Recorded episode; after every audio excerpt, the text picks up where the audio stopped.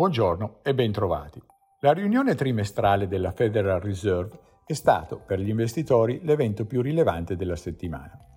La Fed, come previsto, ha lasciato i tassi di interesse invariati, ma ha gettato le basi per un atteggiamento meno accomodante in futuro. Pur ribadendo che le pressioni inflazionistiche sono di natura transitoria e non permanente, è stato comunicato che le stime di inflazione per il 2021 sono state riviste al di sopra del 3% ed è emersa la volontà di intervenire in modo tempestivo, prevedendo rialzi dei tassi di interesse già nel 2023, anziché nel 2024, come precedentemente anticipato. Con queste premesse, anche se non sono stati forniti dettagli, possiamo assumere che il tapering, cioè la riduzione dell'ammontare di titoli obbligazionari acquistati sul mercato da parte della Fed, potrebbe cominciare già nel 2021. La politica monetaria rimane espansiva, ma abbiamo assistito senza dubbio ad un cambiamento nella retorica della Federal Reserve che, consapevole della solidità della ripresa economica, sarà più attenta al contenimento dell'inflazione. I mercati obbligazionari hanno reagito immediatamente al nuovo atteggiamento proattivo della Fed e alle possibili misure di politica monetaria, con un rialzo dei tassi di interesse sulle scadenze più brevi ed un conseguente appiattimento della curva dei rendimenti. Il mercato azionario, scontando possibili rallentamenti della crescita degli utili sui settori più esposti alla ripresa economica, ha reagito in modo negativo, con prese di profitto sui settori ciclici ed una rotazione a favore dei settori growth, i cui utili sono meno dipendenti dalla congiuntura economica. Durante la scorsa settimana, i dati economici pubblicati in Europa hanno evidenziato una crescita della produzione industriale nell'Eurozona in maggio dello 0,8%, ben al di sopra delle aspettative, a testimoniare l'accelerazione della ripresa a fronte anche del miglioramento della situazione sanitaria. I prezzi al consumo in Germania sono stati in linea con le attese, mentre in Gran Bretagna hanno fatto registrare un aumento più alto del previsto.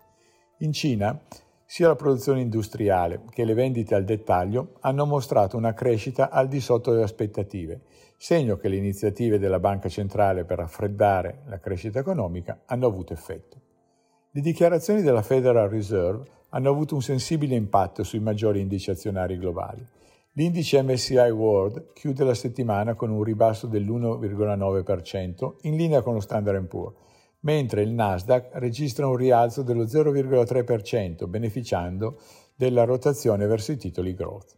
L'Eurostock 50 cede l'1,04%.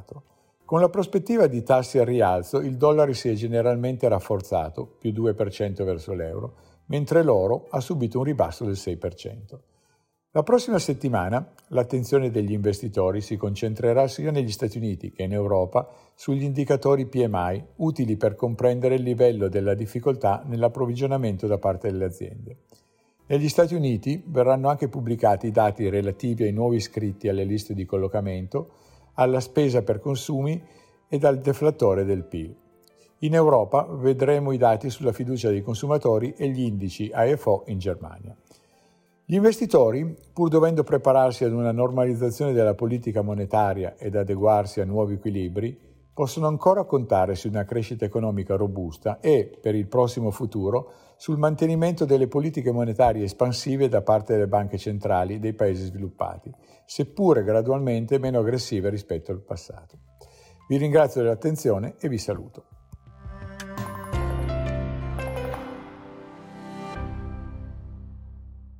Presente registrazione audio ha finalità meramente informative. Le informazioni in essa contenute non rappresentano un'offerta di acquisto o vendita di prodotti finanziari, una raccomandazione di investimento e non sono da intendere come ricerca in materia di investimenti o analisi finanziaria. Le opinioni espresse riflettono il giudizio di Amundi al momento della loro diffusione e sono suscettibili di variazioni in qualunque momento, senza che da ciò derivi un obbligo di comunicazione in capo ad Amundi. Non si garantisce l'idoneità a qualsiasi scopo di investimento delle informazioni fornite, le quali non devono essere utilizzate come unica base per assumere decisioni di investimento. Eventuali dati riferiti a performance passate non sono un indicatore attendibile di performance attuali o future.